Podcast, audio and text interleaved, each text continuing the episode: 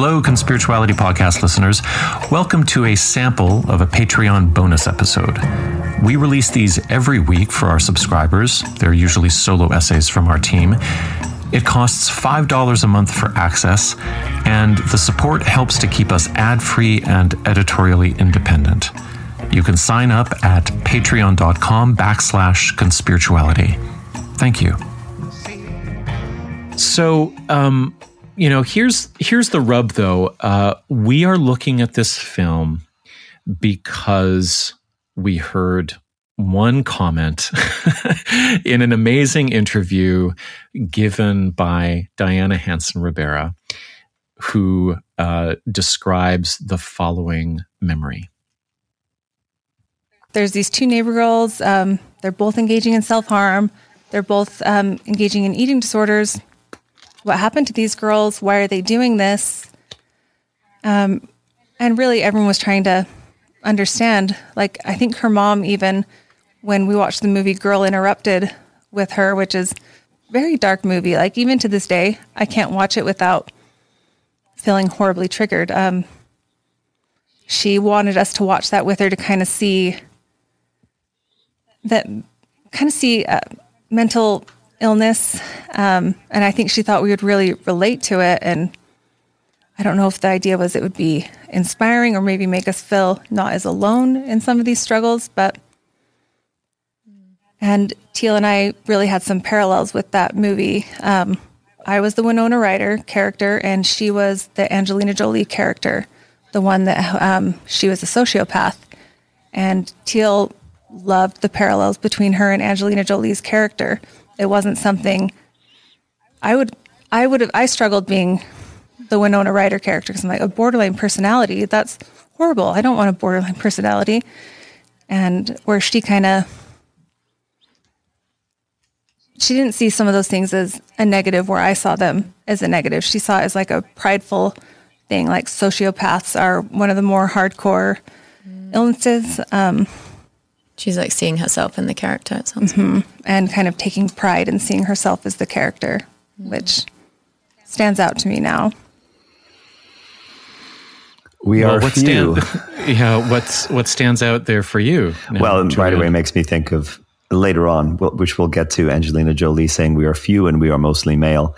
Um, right. You know that she does take she does take pride in her diagnosis as a sociopath. And and you know you hear Diana here kind of grappling with the the the power imbalance is not only there in the relationship with Teal it's there in how the movie gets um, right. interpreted right that you right. okay you're going to be the one who has this super vulnerable um, yeah. confusing, uh, intensely emotional kind of quote unquote disorder, and I'll be the one who who um, totally flat on the surface of things appears to have more power, right?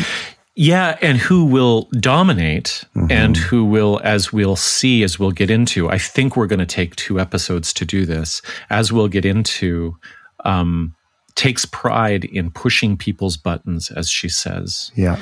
Yeah. And provokes the most abject and horrible scene in the film. Mm-hmm. And who also, however, is exposed at the end as being somebody who cannot actually exist outside of the confines of the hospital.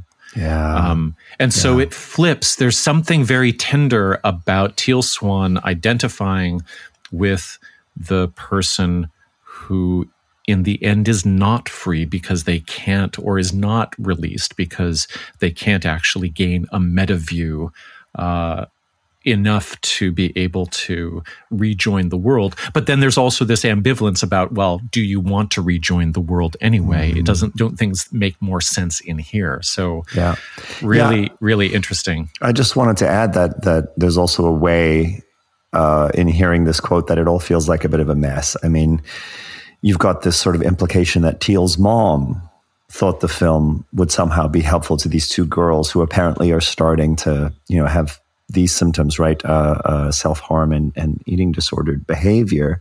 Who knows right. to what extent that was that was the case? Um, maybe maybe Teal's mom thinks this is going to be inspiring to them, or maybe it's a cautionary tale.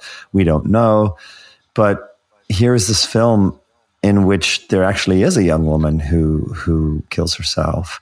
Um, there's some really awful cruelty in the film. There's this role play game that we're then imagining of um, Teal and Diana seeing themselves as these two main characters, one of whom almost certainly I would say doesn't belong in a psychiatric institution. The other, who's a really nasty sociopath of the kind we should hope never to meet. Um, it also plays to some extent as I as I reflect because we we've talked about this before. Like, how do we imagine Teal's parents relating to all of this? And and to me, it plays into a trope I've mentioned before in the spiritual subculture that often sees emotional instability as indicating some kind of you know really spiritual sensitivity and right. and then it goes further and perhaps sees mental illness as perhaps being in touch with a spiritual reality that the normies can't see uh, in this case maybe being unbound by restrictive norms of society and we, we've talked in, in a previous episode about the countertransference, perhaps we could frame it as the of the relationship that Teal's parents seem to be caught in with her, in which she's this powerful and gifted golden child who is only troubled to the extent that the world doesn't know how to understand and support her specialness. Right. As so it seems to me like it it could be part of that. I mean, on the one hand, it's it's kind of sweet that her mom thought wow, you girls might take some comfort in a film like this that starts to get into these difficult and highly charged issues that I don't know how else to communicate with you about. But on the other hand, it's like, okay, this is it's it's a little twisted. Well, I think there I understand the gesture and the impetus, and mm. I think that it would have been it might have been possibly generative and educational and maybe even salutary for you know girls in this situation to watch this film but there would have had to be a lot of space and time and conversation and guardrails and and um, and and also the ability to compare it to other pieces of literature um, the perhaps the the you know pointing them towards the actual book because reading the book is a completely different experience. So I'm going to talk a little bit about that later. Um, but I just want to say that uh, in terms of the intensity of their engagement with the film, uh, by email, uh, Diana kindly responded to a bunch of questions that I had. Uh, and she told me that she recalled watching this a few times at least with uh, Teal and only once with her mom present, which was the first time that, that she saw it. Uh, she says that she's pretty sure that they owned the VHS and that it wasn't rented a bunch of times. Um, so she says, quote, I believe Mrs. Bosworth, aka Bobby, had good intentions by watching the movie with us. She discussed the beauty and depth of some of the characters despite their mental challenges.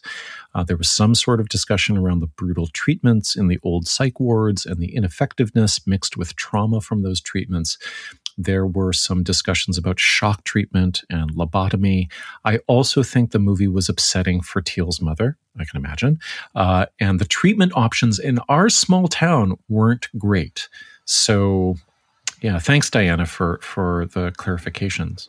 Yeah, I, I feel like just as a, a, very quick aside, we should mention for anyone under thirty, there used to be these buildings where there were all of what were called videotapes, and uh, you could go into these buildings. you would leave your house, right, and you would go into these buildings, and then you would select videotapes of films God. that you wanted to watch, and you'd pay at the counter, and then you'd take them home. You'd put them into this thing called a VCR or a video cassette recorder that would then play them on your television. It was a different time. Yeah, and and you had to rewind them too, yes. or else there was a there was a two or a three dollar rewind fee. Right.